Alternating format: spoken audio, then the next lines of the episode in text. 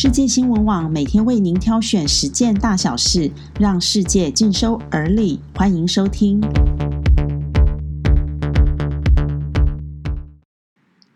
各位听众朋友，大家好，今天是六月二日，我们来看看今天有什么大事。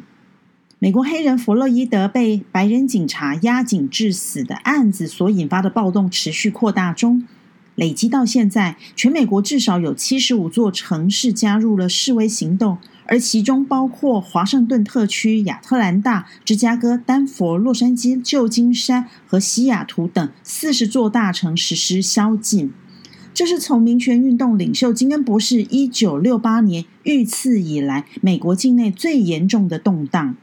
可是，美国总统不仅没有灭火，他的言论还是持续失控中。川普把这些暴力事件归咎给极左派人士，甚至扬言要把反法西斯主义运动列为恐怖组织。两党国会议员和各地市长不仅为川普的言论捏把冷汗，恳切呼吁川普停止这些刺激性的言论。而美国解封加上暴动，也让许多州成为疫情的重灾区。真的，我们要说声天佑美国。上周，中共人大会通过的香港版国安法后续效应仍在发酵。有五所大学校长发表联署声明，表示理解香港版国安法的必要性。参与联署的包括岭南大学校长郑国汉、香港中文大学校长段崇智、教育大学校长张仁良、理工大学校长滕景光以及香港大学校长张翔。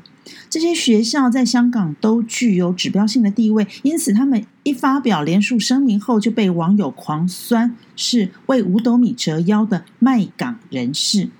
最近，全球各国对于外太空的探索都磨刀霍霍。美国才发射火箭把太空人送上太空后，中国也要启动世界最大的望远镜“天眼”来找寻外星人。而这件事情曾经被已经过世的英国知名物理学家霍金警告。不可以这么做，因为接触外星生命可能让地球被外星人发现，而导致灾难。人类总是一直想要用科学技术突破很多限制，但如果一直都处在这么理性自我的角度，想要征服未知的世界，那么霍金的警告应该很有可能发生。以上是今天为您挑选的重要新闻，谢谢收听。